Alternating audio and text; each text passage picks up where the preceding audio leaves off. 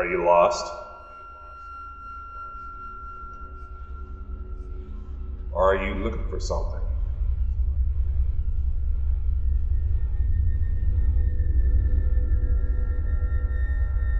Walking around here, it's dangerous. This is not recommended for everybody. Kiddos can come along, but they're going to only have more questions than answers.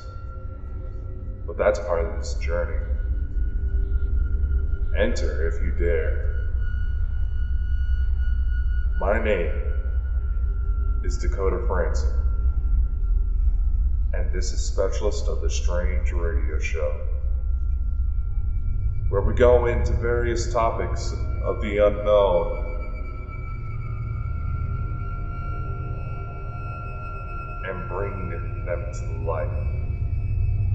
And maybe, just maybe, we'll discover something new along the way. So sit back, relax, and enjoy the show. You're not going to want to miss this.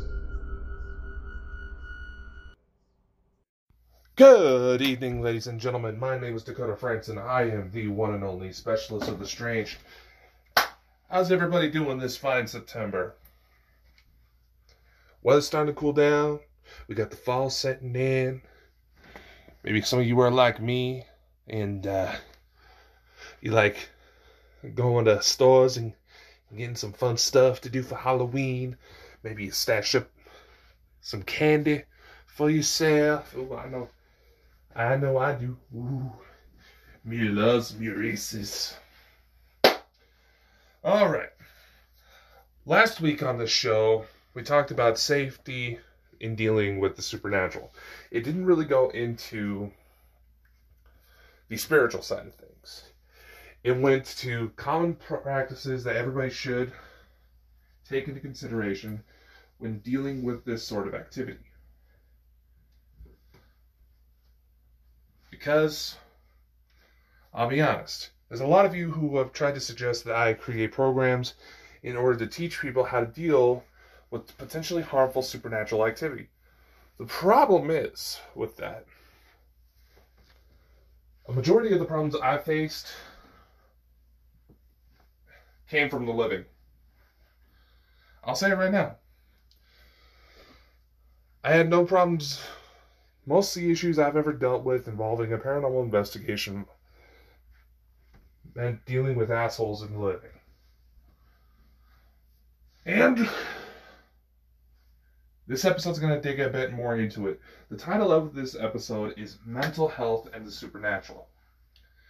I want to go into real quick, especially being that it is Suicide Prevention Month, and last week on the Thursday the 10th, it was World Suicide Prevention Day. And being that, if any of you follow social media heavily, you know that there's a video that's uh, floating around of a gentleman taking his own life. And some sick fucks out there decided to try to hide it in order to trick people into seeing it thinking that they're watching an innocent cat video. So, we got a lot to cover today. Being that this is a very sensitive area for a lot of people, there are a lot of people dealing with this. I just had a client, in fact, I just had a client that uh, had to be hospitalized. She's doing okay. She's doing okay. We got her back. That's the important part right now.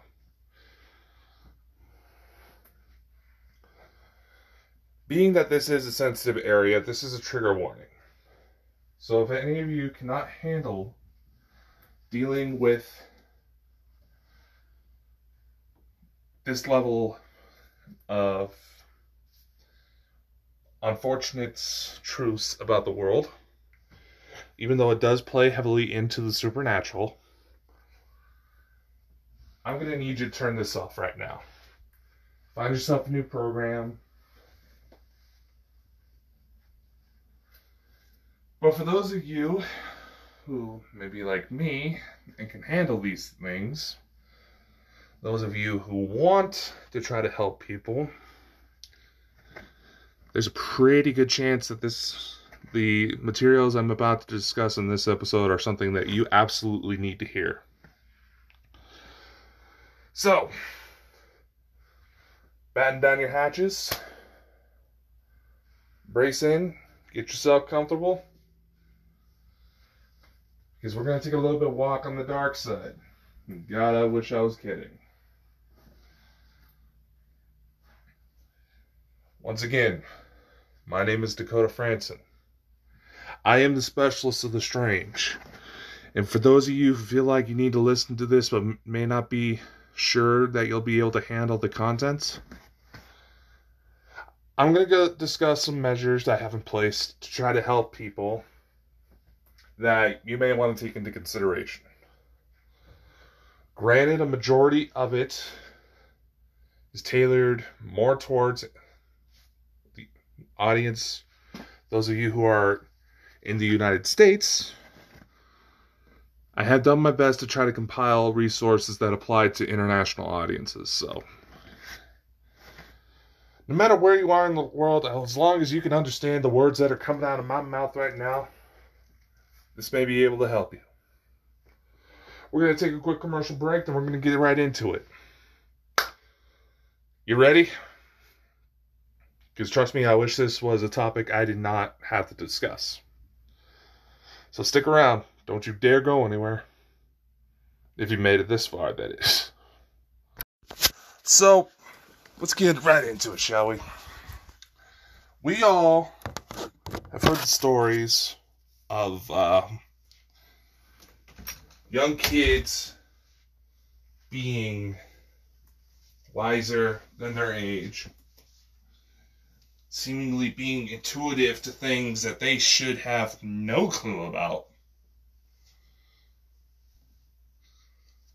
And seemingly seeing and talking to things that just aren't there. Now, commonly used argument is that uh, kids are just weird. And that may be the case. If you got a little one around you that I just that's my just little description sounds like it applies to, you could very well just have a weird child. Think uh, Baby Charlie on season five of Lucifer. For those of you who are fans. But what about the off cases where other things tend to happen that seem to validate something's going on with the kid. Here's an example that yours truly did. Say that a child walks up to a mother, or in my case, stepmother, and puts their hand on the mother's stomach and says, This is where my baby sister is. Now, the mother in question, no symptoms of pregnancy, no changes in mood, nothing, hardly anything. In this case, it would have been her first child, my stepmother. The baby in question was one of my half sisters. Now, being that I just fumbled that explanation up, Shortly after this incident took place, my stepmother went into the doctor's office, had a pregnancy test done, and, well, I already spoiled the end of that story now, didn't I? What about kids who seem to be talking to what you just assumed was an imaginary friend? Now, all of a sudden, you're seeing things move around by themselves. You're seeing shadows, hearing voices. You may have even been able to capture these things on camera. What about those cases? What is so what is so weird about those cases? Well, the fact of the matter may be a little disturbing. You see, a lot of people will try to explain cultural influences for those abilities suddenly turning off as the baby gets older. Sometimes they start around, they start talking right around the ages of two or three. By the time they're able to start processing the world a bit more, start processing full on sentences, able to carry somewhat intelligent conversations, things like that. They may have been able to do it longer than that, but it's not until they reach that age group where they're able to vocalize what's going on a little better. To where you just have to kind of stop and look and like, what the fuck did you just say? Yeah? Ever had those situations? Well, right now, the prevailing theory is that uh, as the child grows older and as the child develops, their mind develops, whatever portions of the brain that seem to be responsible for psychic related abilities seems to get overridden. The brain is constantly rewiring itself. Now, for those of you who suspect that you may actually have a psychic kid on your hands, there's a couple of ways this thing can go down. Like I said, as they get older, the abilities may just go away one day. And unless you have one of those kids with the ability to remember everything they've ever seen, heard, written, read, one of those kids with a photographic memory, chances are they won't even remember these things happening in the first place. Once again, I'm going to relate to yours truly. There, I honestly don't remember that uh, incident with my ha- younger half sister taking place. Nor do I remember my grandfather acting impressed because all of a sudden his grandkid seemed like he had superpowers. Now, to verify, to just kind of give a little backstory, my grandfather was a big X Men fan, and he also kind of did a little pot, so he was kind of he had days where he was a lot like Tommy Chong. Let's just put it out there. I love you, old man, but you know it's true. anyway. So my grandfather could have easily just been stoked that all, whoa, my grandkid's got superpowers. Could have easily just been one of those cases. Being that nothing harmful seemed to come from it, nothing was really ever done. Then, as those of you know that who have followed my story long enough, it didn't take long for those abilities to remanifest if they ever went away in the first place. And I just didn't register it. So, anyway, this kind of brings me to my second point. There's also the potential for the abilities to reappear even stronger.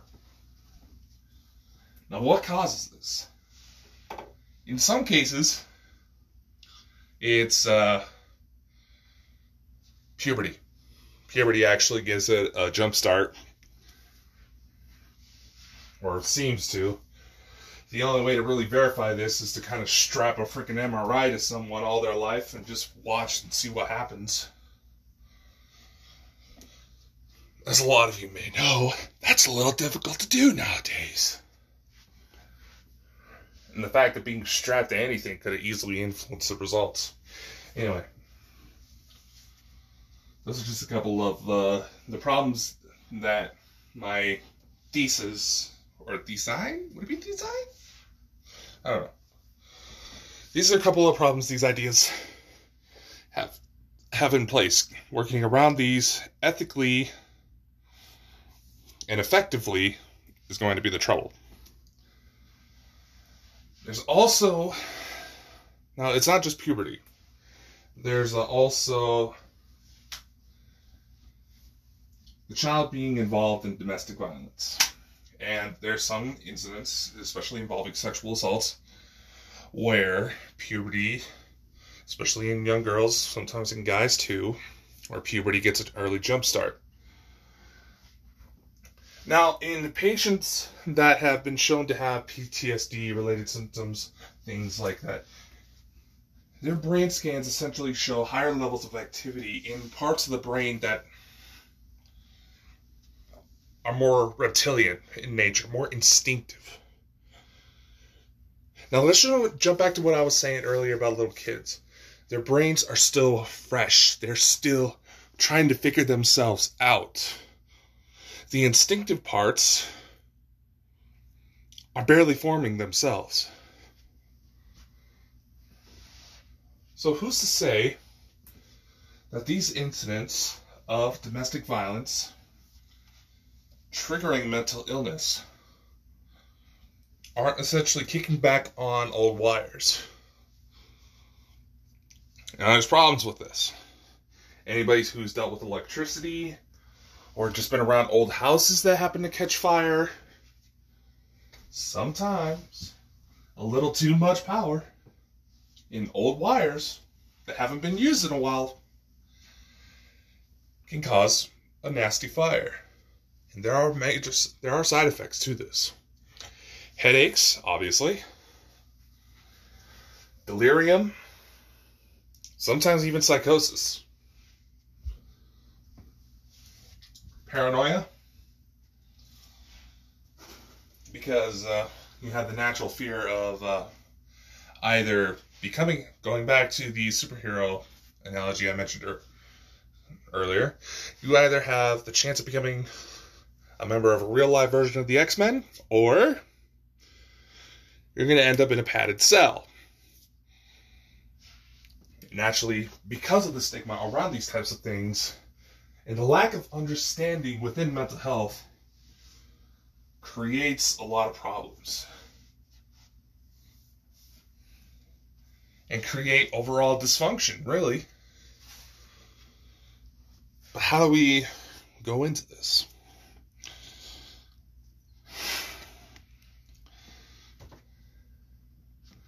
Well, realistically speaking, religion, mythologies, folklore, urban legends, even the occult, supernatural, paranormal, whatever labels you want to use to describe freaky things that go bump in the night. Stories like that have always been a sort of coping mechanism to find some certainty in an uncertain world. It's been like that since the dawn of mankind. All the way back to Adam and Eve, if you want to dig into religious texts, even though uh, slight chance Adam and Eve were real and the things that we consider paranormal were there every day. uh, put it mildly. Anyway. Being that this has always been a part of us, it has become ingrained in us. Mainstream science has found that certain talents, like uh, playing chess, arts and crafts, uh, music, things like that, talents can be passed through the generations. People can literally be born a musician, be born an artist. Some of you maybe know a few people like this, where uh, at five years old they have better art skills than entry level art students. They may even have better skills than their own teacher in some cases.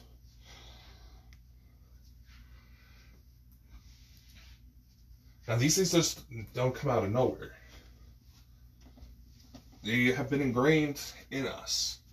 There was at some point where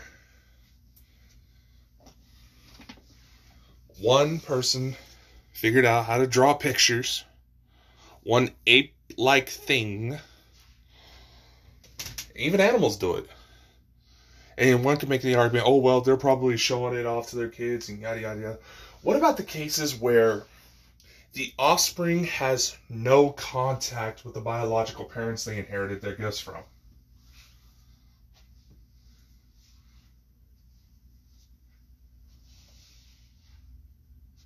Think about that for a sec.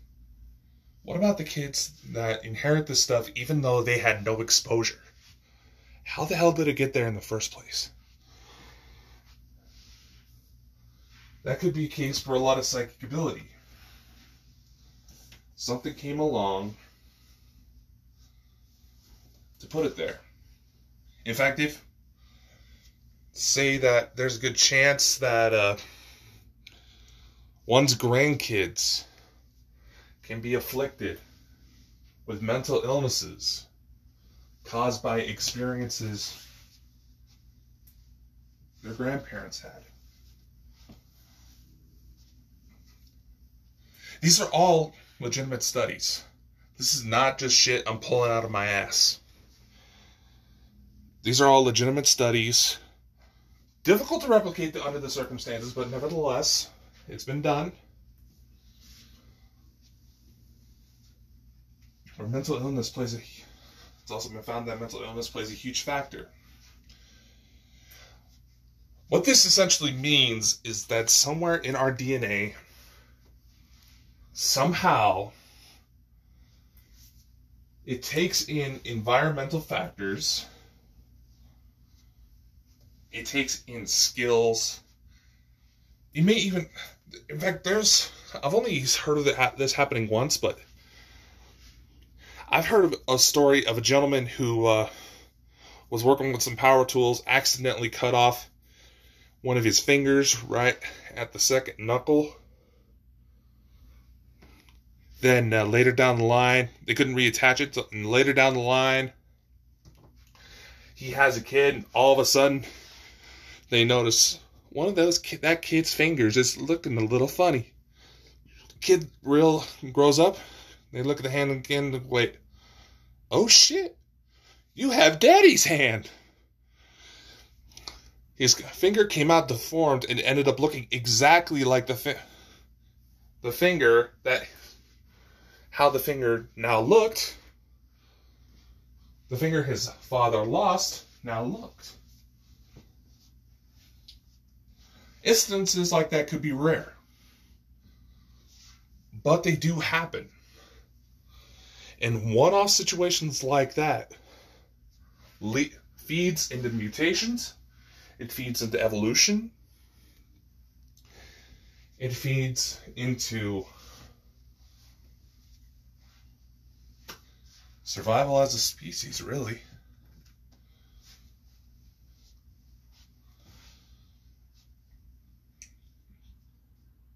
So, the situations we may be experiencing now with mental illness may be a, may in fact be an unfortunate byproduct of human evolution.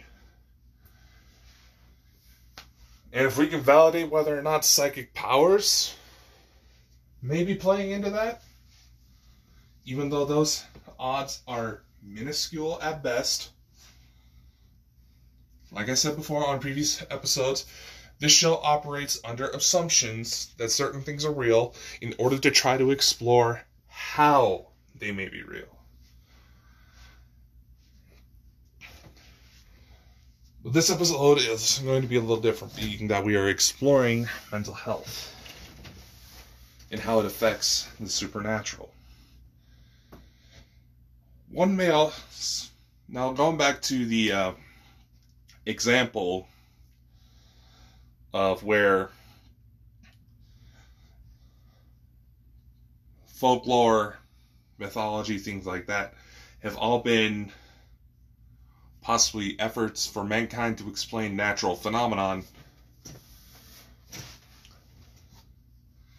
One also has to acknowledge the fact that the human mind constantly sees, seeks out patterns in order to predict possible threats.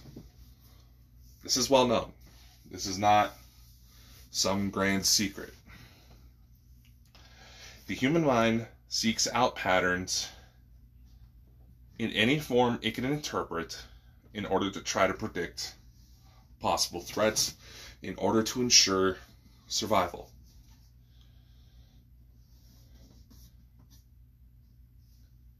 Being that's the case, the human mind also has a nasty tendency to be tricked into making comparisons.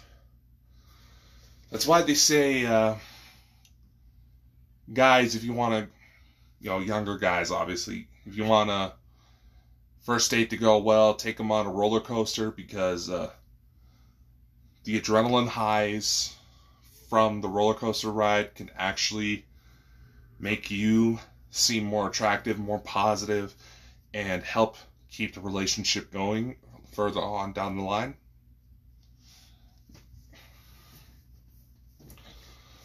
Who's to say that someone didn't experience something they couldn't explain and they did the best they could to try to tell that story utilizing what they already knew? That's where dealing with the supernatural becomes essentially the longest game of telephone ever.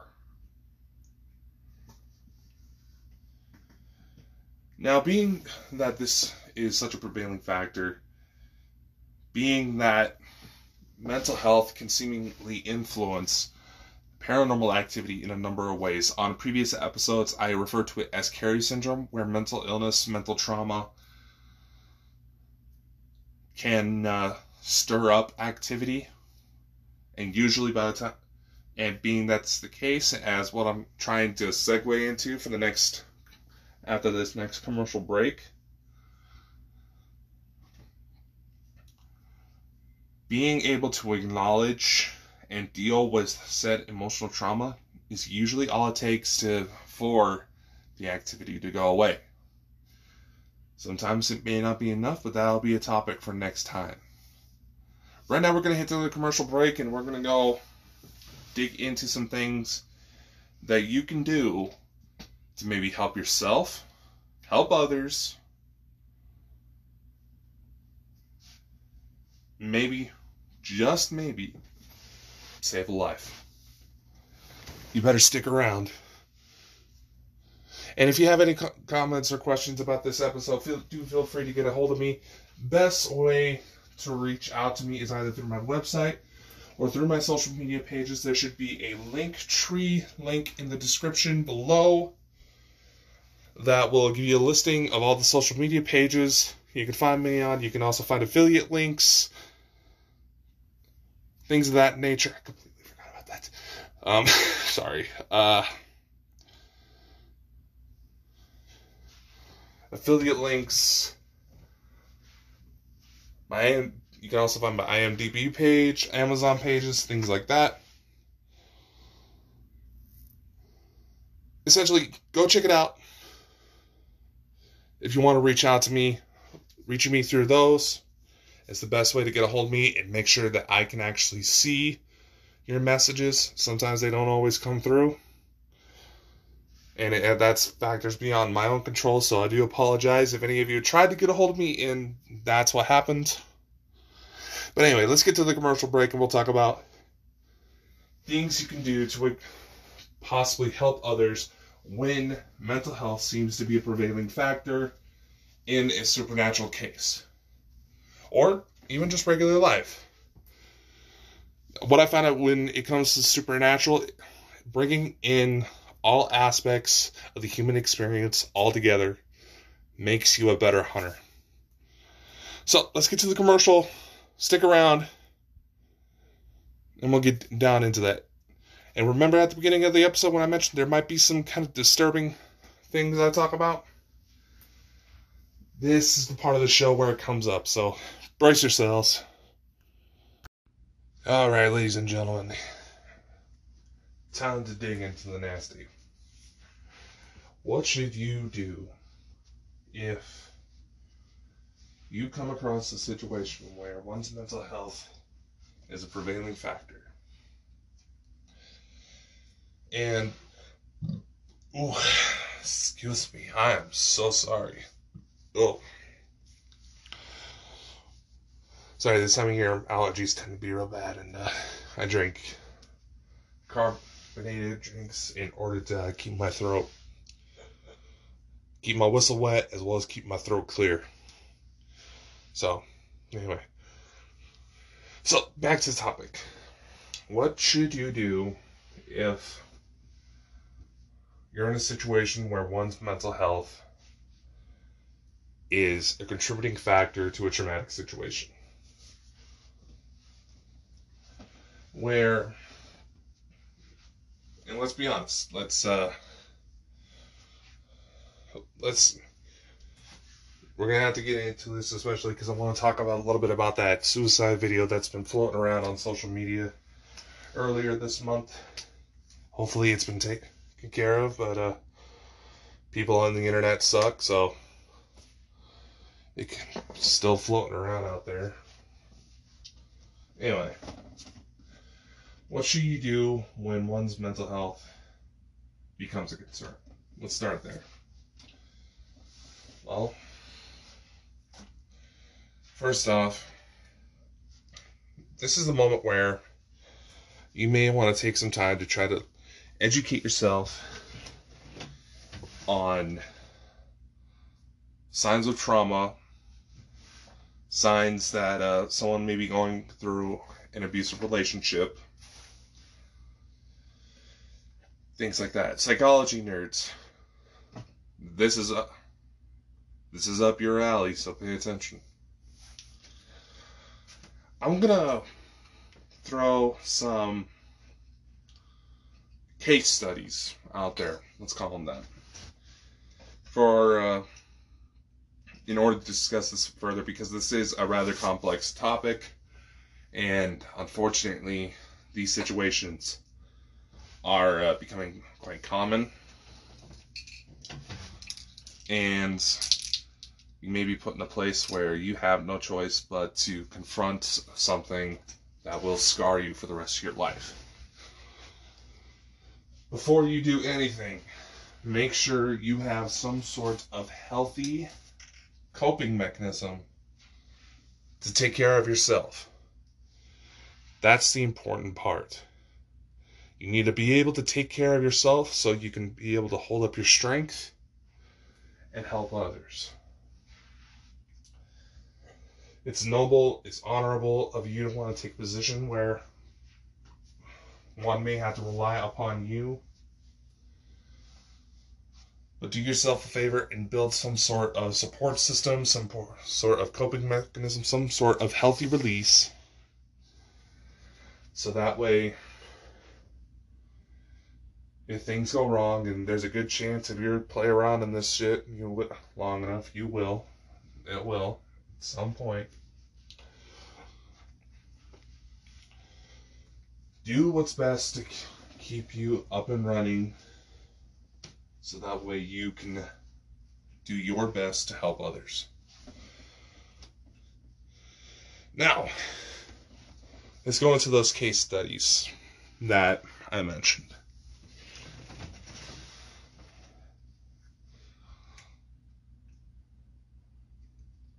Say for these uh, studies, I'm gonna. These are based off of my own experiences, so you may need to. So they will be kind of formatted to where you're already up and running, you have a reputation, and for all the newbies out there who listen to my stuff in hopes of getting tips on how to take on this type of thing for their own ventures. Trust me when I say that there will be cases where you're going to be absolutely stumped, or you may not even believe that these situations are true, given that it sounds like something out of a movie. if you, those of you who might lean towards that direction, and I'm not trying to smack talk you if that's where your head goes, because I'll be honest, there's been times where that's happened to me. But just remember this the ideas for those movies, it sounds like, the situation sounds like, had to come from somewhere. And sometimes there's just a little bit of truth behind them. So, uh, let's start you guys off with an easy one. Um, a client gets a hold of you through an email saying that uh, they believe that their house has activity. They give you basic details like you're they're seeing shadows, hearing scratches, whispers, things like that.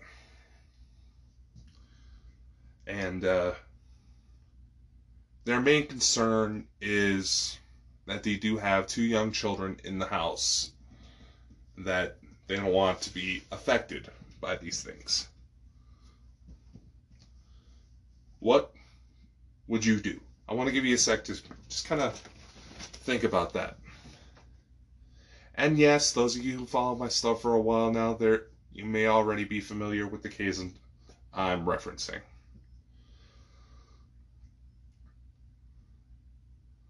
You got an idea yet? Just for shits and giggles, why don't you let me know in the comments? Or hell, even get a hold of me on social media.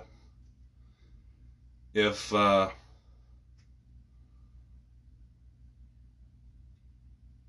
you have an idea. Let's get a discussion going on this. I would I would definitely appreciate hearing from you all, seeing your side of things. So, let's go into it. Now, obviously, one of the first rules that you need to consider if you decide to take on these types of things is that if children are involved, the urgency level always goes up. If children are involved in a situation, even if they aren't being hurt by it, the importance of the case is always given higher priority. Because, you know, kids shouldn't be having to deal with that. You respond to the client saying, I'll be more telling them that you would like to meet up in person and in order to discuss things further. They agree, you set up a time. Upon your arrival to the house, you notice that right off the bat, it's the cliche image of a happy family. Maybe the husband's away at work, the client that reached out to you is the wife, kids are off playing in the other room, and you exchange appropriate hellos. The client begins to take you through the house. As she's taking you through out through a tour of the house, she stops at certain areas and explains incidents that happened there. Her familiarity with the situation that you are both in at the, that very moment is essentially based off of things that she saw on an episode of Ghost Hunters. So she already has a rough idea of the information you actually need. You go through the house, she details more and more.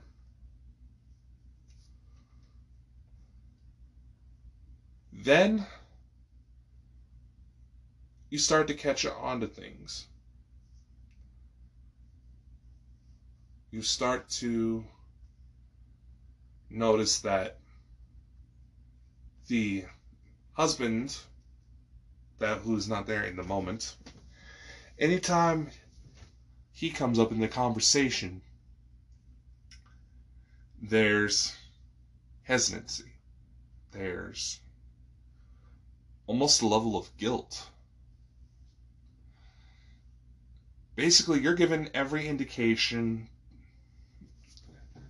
emotional indication that something is going on with the husband. Okay? Now,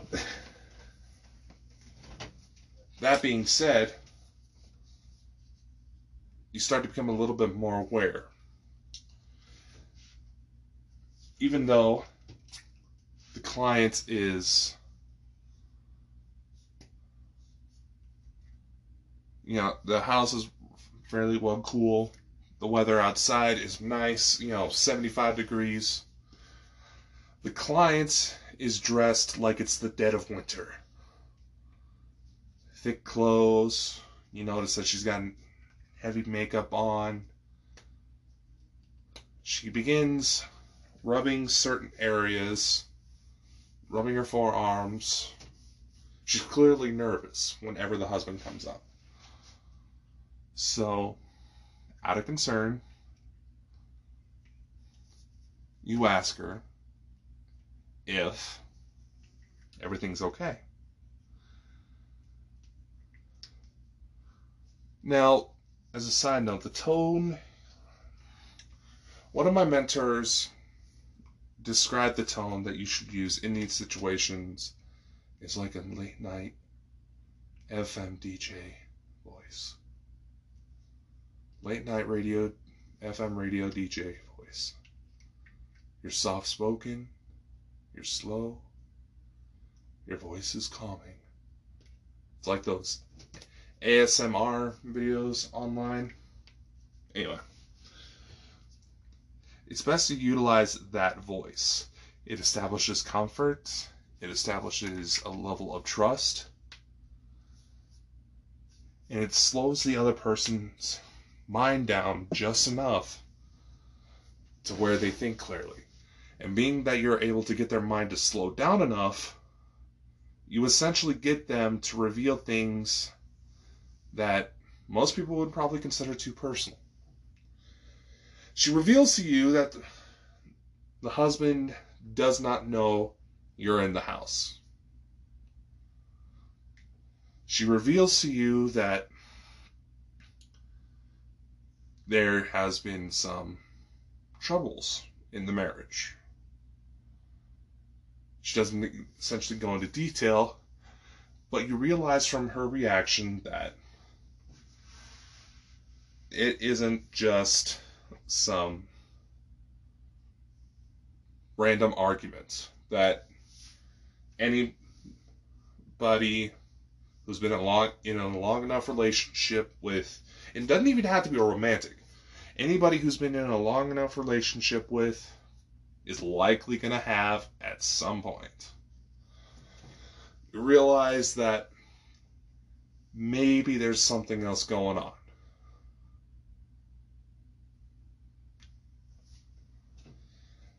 So, the best way you go to ask her, being that you're there for a paranormal investigation, the exact words you need to use is that well, can you tell me if there is a pattern that you may have noticed in which the activity takes place? Basically, are there times where the activity seems to be stronger? you tend to notice it more.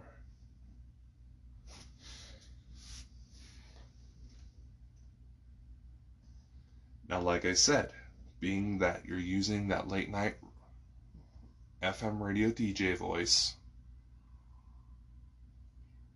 you're slowing the person down, getting them comfortable enough with you that they start talking. The client says, Yeah, um,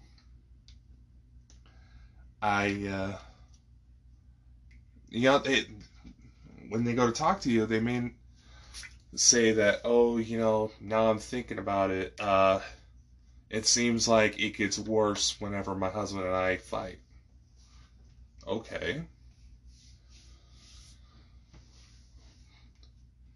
Now, if this. Now, normally, if uh,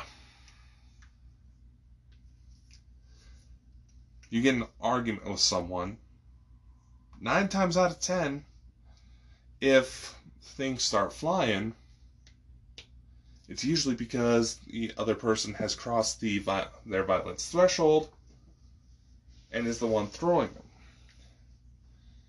Your last major clue about what's going on from the client herself is that there was an incident where a little coffee mug was seemingly thrown into the husband's face by an unseen force just as an argument was starting to get heated. You finish the tour of the house. You get ready to leave. Being that the husband doesn't know that you're home, the wife is wants to wait before until she has a chance to talk to him before you t- to set up a, an official date for the investigation. Now, before we talk into it, take a moment to think about what may be going on. Now, those of you who've been following me for a while, don't cheat. Sorry about the weird pause. Having a situation with flies bothering me while I'm trying to record, so I finally got fed up and had to kill them. Anyway, so did you do what I said? Did you think about it? Hold on to your answer. Let's dig into another one. A young man gets a hold of you because he feels like he is being followed by a large shadow dog. He reveals to you that he's slowly noticed his life starting to change Stray animals that would normally walk right up to him all of a sudden turned hostile when he was around. Friends say they swear they see some sort of black aura around him. He's having constant nightmares, waking up with scratches.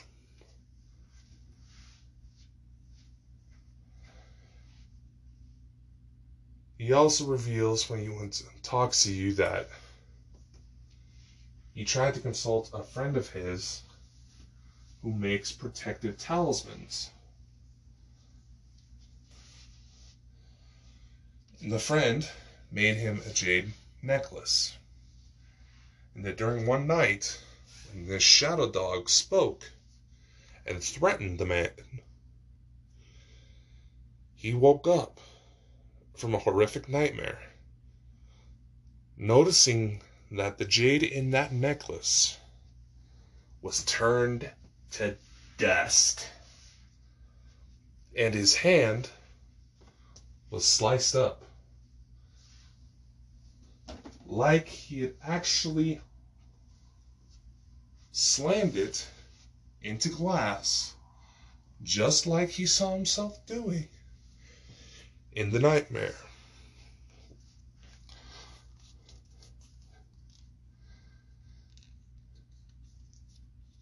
What are your thoughts on this? Would this even be a case you would take? This is case study number two. It's a little bit shorter in detail, but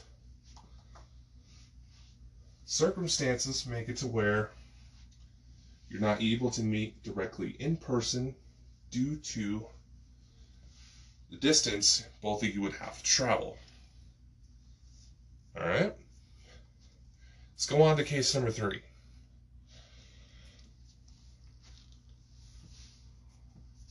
A gentleman calls you almost in the middle of the night, desperate for help because he believes there's an entity closing in on his three year old son, who seemed to be possessing possible psychic abilities. This is not something he uses to describe the incident himself, but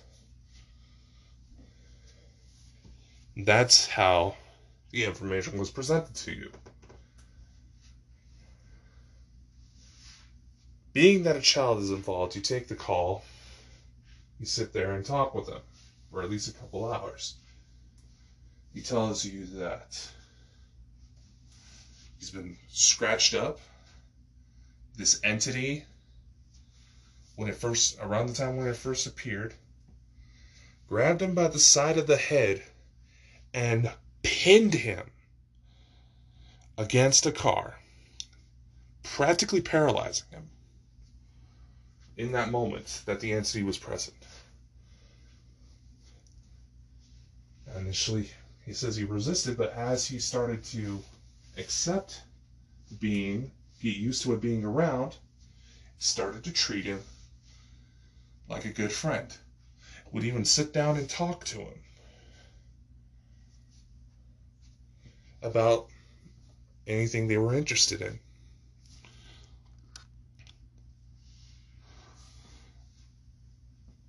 His wife reportedly does not experience the activity. However, there is a room in their house she calls the dead room because walking into it, you just feel this sense of anger, dread, flat. oh God, um, sorry about that. Throat got a little dry. Don't worry, you didn't accidentally catch an attack on on the air. I wouldn't throw out that possibility, especially with what happened with these last few case studies. Anyway, the dead room, as I was saying, just has this overall feel of just get me the fuck out of here.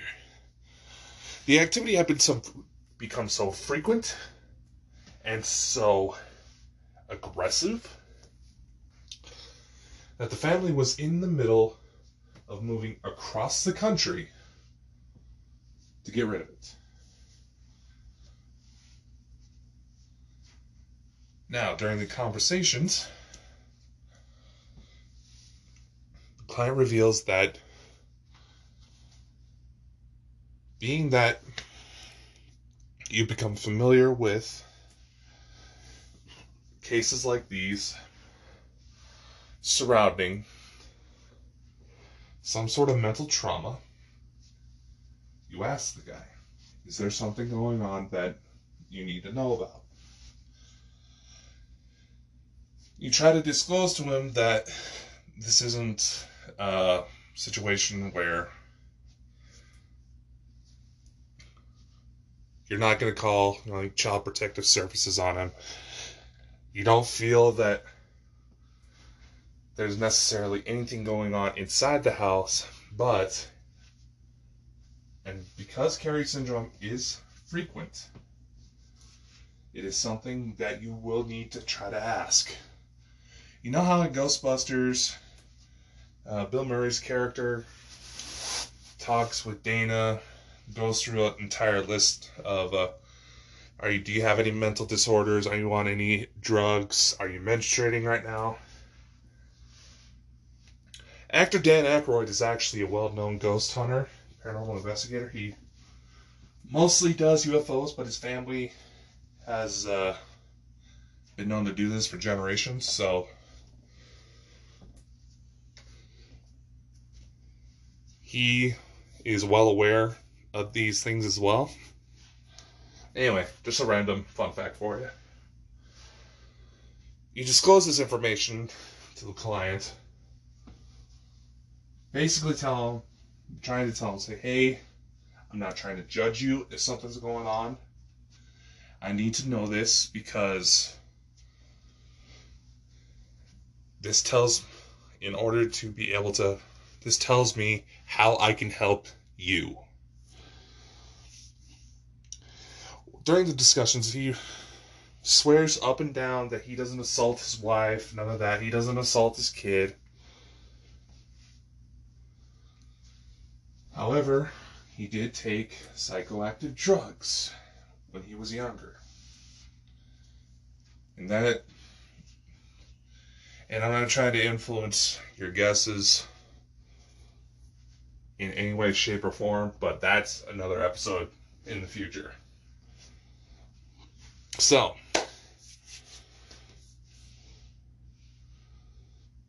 with that information in mind, what do you think is going on? Now, there's more of this. I have one more case study for you. And I feel that me presenting these four will give you enough of a broad idea to understand how things can things involving mental health can easily influence what is going on in a possible paranormal incident.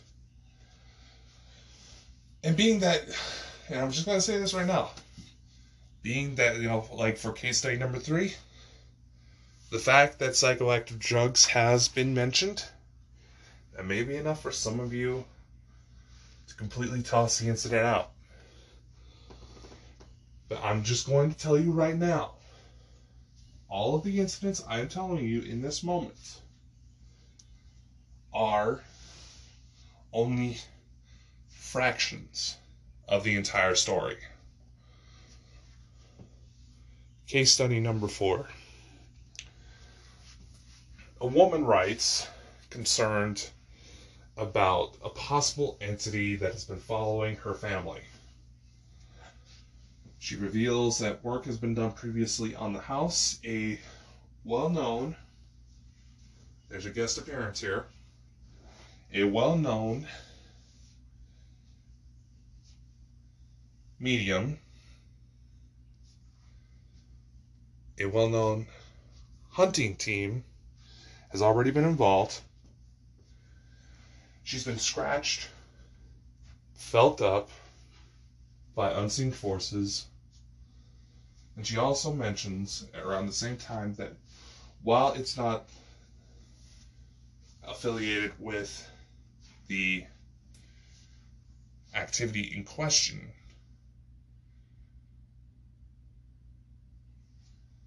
there is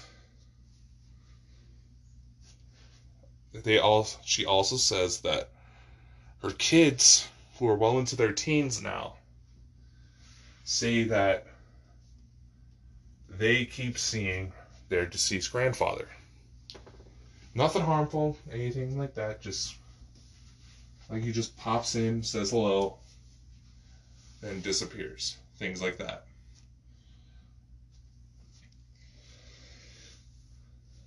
Now, it is also worth mentioning that case study number four has also been known to have heavy UFO activity. Which is something that re- me realizing how long this episode has gotten so far may need to dig into on a future episode. In fact, I may just do that either way. But anyway. recap real quick. For case study number four, client writes feeling that there's an evil entity that's been following her. Her kids are seeing the client's dead father, their grandfather. She feels like she's being attacked and stalked by something. And this part I forgot to mention she firmly believed that in an episode of CSI, her and her daughter were just sitting back watching reruns, and all of a sudden, during a transition, they see what looks like a devil face. What are your thoughts on this? We're going to hit that one last commercial break. Then, before when we come back, we're going to. I'm going to tell you the results of each investigation.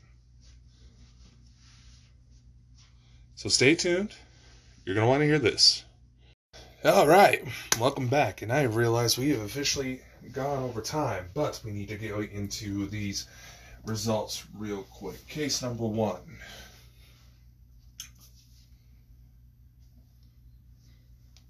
Upon further investigation behind the scenes and inquiry into the family, you discover that the husband has actually been having an affair. Ladies and gentlemen, when your partner all of a sudden starts to accuse you of cheating out of nowhere, and you know damn well that you haven't done anything, chances are they're cheating or uh, thinking about it. They may even go to where they are physically abusive. A majority of the activity was caused by traumatic stress. However, one entity did reveal themselves to be none other than the client's mother, who the two young daughters have actually claimed to be seeing and playing with as if the grandma was an imaginary friend.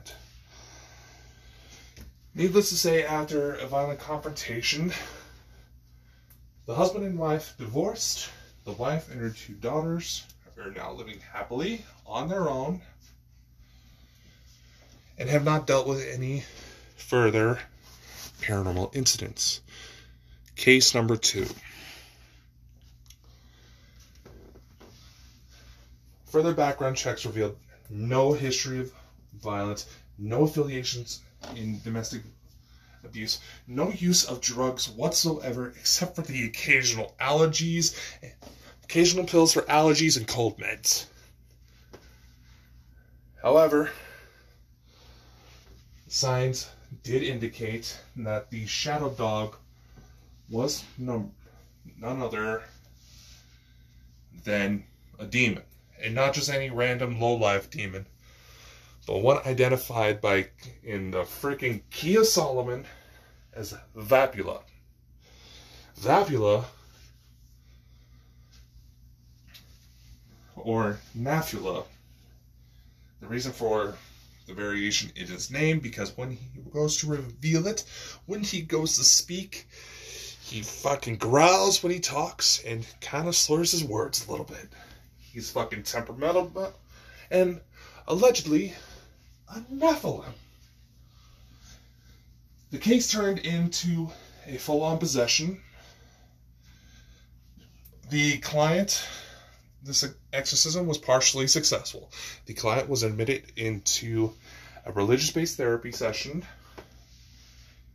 in the hope, in the realization that his attachments to the demon may react similarly to a drug addict quitting cold turkey.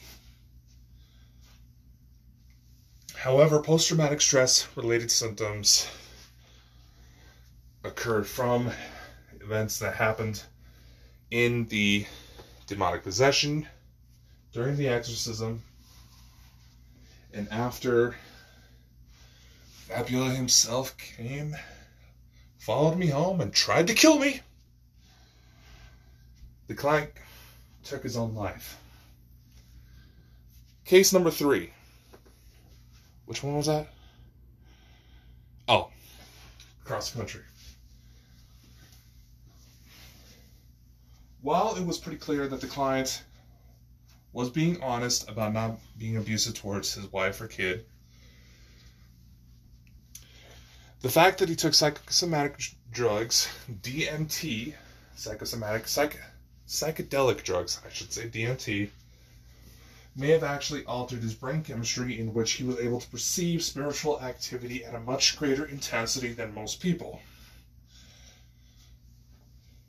The fact that he had physical attacks upon him say that these weren't on late onset hallucinations caused by mental triggers.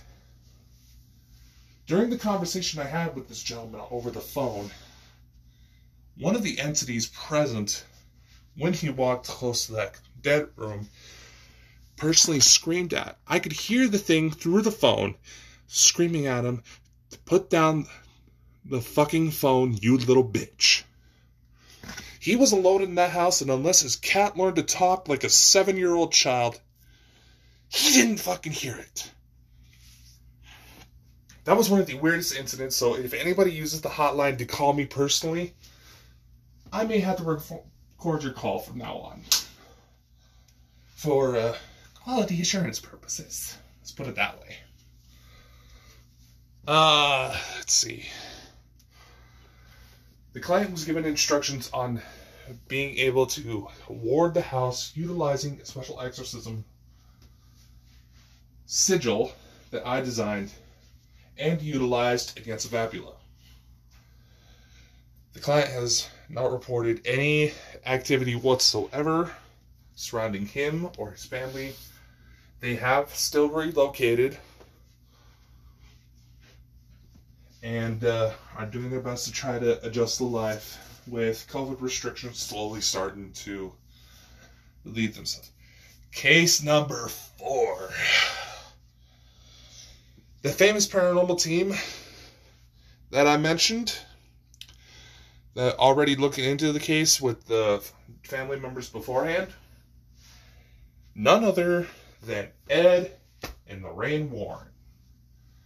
Utilizing information the Warrens gathered about the incident, we identified the spirit as a corrupt soul who, when he died, went to hell because he raped and murdered young girls.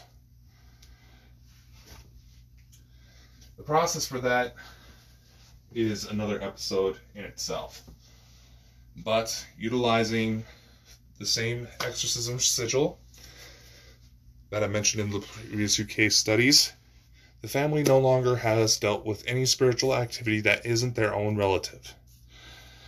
I also shared with them information on how they could possibly make contact with the deceased grandfather, and that has been helping the family move on from the tragic death. He lost his life to cancer.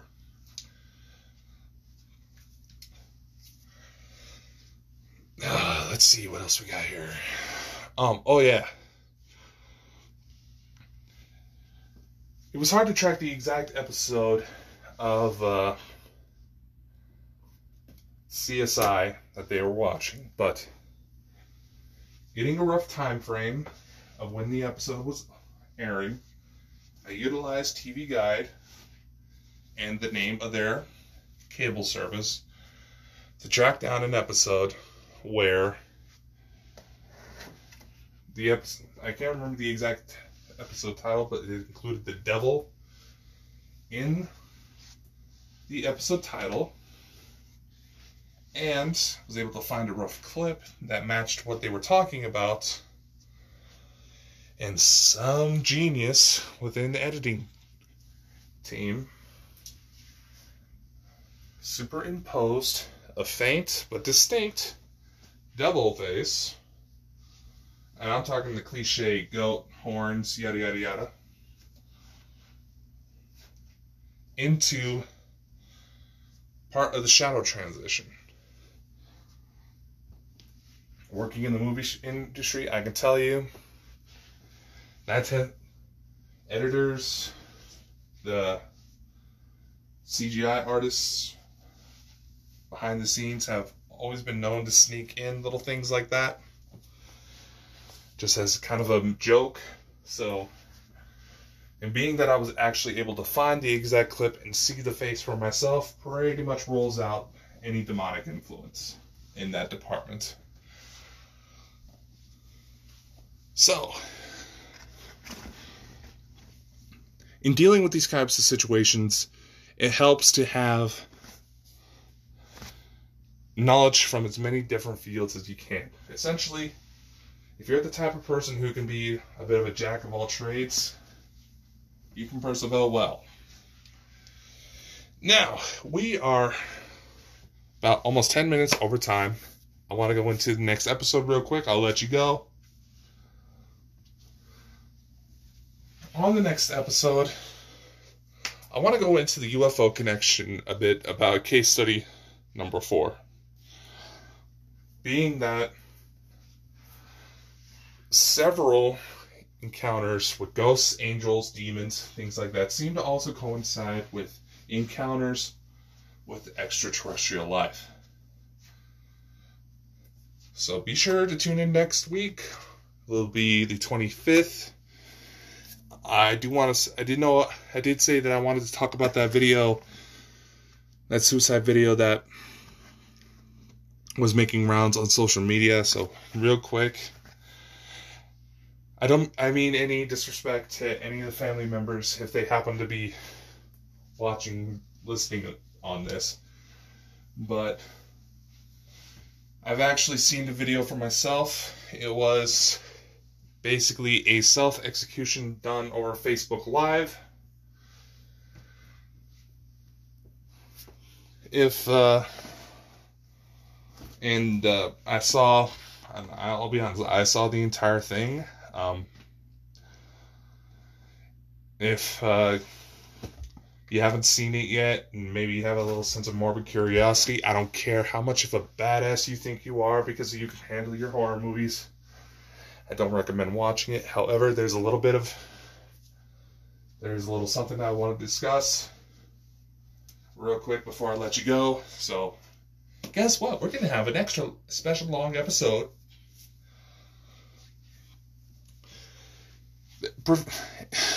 Sorry. Um, I want to discuss a couple things real quick. Um, if you have thoughts of suicide, please do reach out for help. Not so long ago, another client of mine tried reaching out to her local hospital for help because she was having suicidal thoughts. And being that she, being that a lot of hospitals are still locked down thanks to COVID 19, and they didn't deem her as an immediate threat, they turned her away. The fact that they turned her away made her fall under a bit more. She tried to take her own life ended up in a coma for five days due to organ failure. Seized out so bad, her jaw became unhinged. Yeah, it was bad. And uh, I mean no disrespect for sharing this information. And uh, the gentleman who took his own life over Facebook Live not too long ago, and the people are being assholes and spreading the video around he was actually apparently he wasn't actually he was actually an Iraqi war veteran who had recently lost his job and his girlfriend and he was honestly hurting to the point where he was wanting to hurt others. He was specifically calling out for the name of who I assumed was his girlfriend over Facebook Live. She called him. I'm not trying to point any fingers here, but it sounds like he didn't like the tone she had over the phone, and that's what pushed him to do it. He was looking to hurt people on his way out. And unfortunately, situations like this are becoming a bit more common. This is the second time I've come across a case like that. And even wasn't even my case. I was just made aware of the video. But I'm just gonna say this: if you're feeling like shit, if you're feeling like taking your own life, don't do it. You're you're better than that. You can fight whatever it is. There are resources to help you. There are resources that can help. Even though I just told you that story of one of my clients uh, being turned away, there is still ways you can get help. If you go into the description below, there's going to be a link on my website to a page on my website that has international suicide hotlines as well as links to various other websites that don't just handle with mental health but deal with other resources as well. I also invested in a company not too long ago called Fisher Wallace Laboratories that designed a wearable device meant to help treat depression, anxiety, and insomnia by simply wearing it and using it for 20 minutes just before you go to bed. They say at least wait, give it a week before the device starts taking effect, but some people report feeling effects, f- feeling the benefits from it in as little as one session. There have even been combat veterans who have utilized this device and managed to get relief from post traumatic stress related symptoms.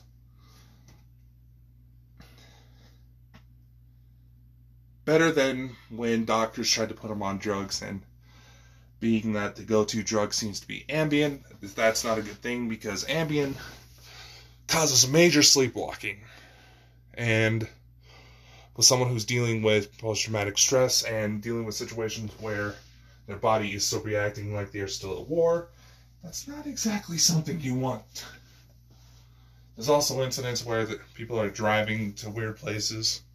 I heard one story where a guy ended up in uh, his high school locker room, buck ass naked, after taking Ambien one night. So I invested in this company in order to try to help someone I cared about, but uh, that relationship fell through. They weren't the person that they I thought they were, but being that this device seemed to do a lot of good, it was even featured on an episode of The Doctors on NBC. It's FDA approved. There's nothing but really good reviews on it. Do check it out. A link to that company is also in this description as well as in that resource link I told you about earlier. If you're interested in possibly getting your hands on one of these devices, med- your medical insurance might be able to cover it. Or you may be able to sign up for a free trial to where you get to keep the device.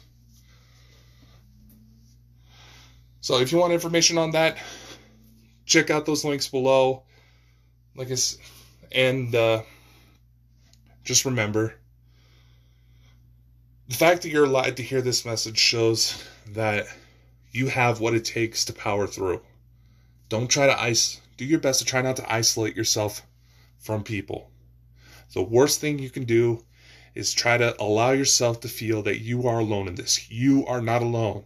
I myself have dealt with issues, and slowly but surely I've been getting better. And that's just not my terms. That's from the licensed professionals that I have been going to for a few years now in order to help me to get over my own issues. It is possible to beat this. You can do this. You are awesome. You are amazing. I love you all. Tune in next week. Follow, like, share. Get this message out there. I will see you all next time. Be safe out there. And uh, maybe I'll start giving away free I Survived 2020 t shirts here soon. So, something to look forward to, all right?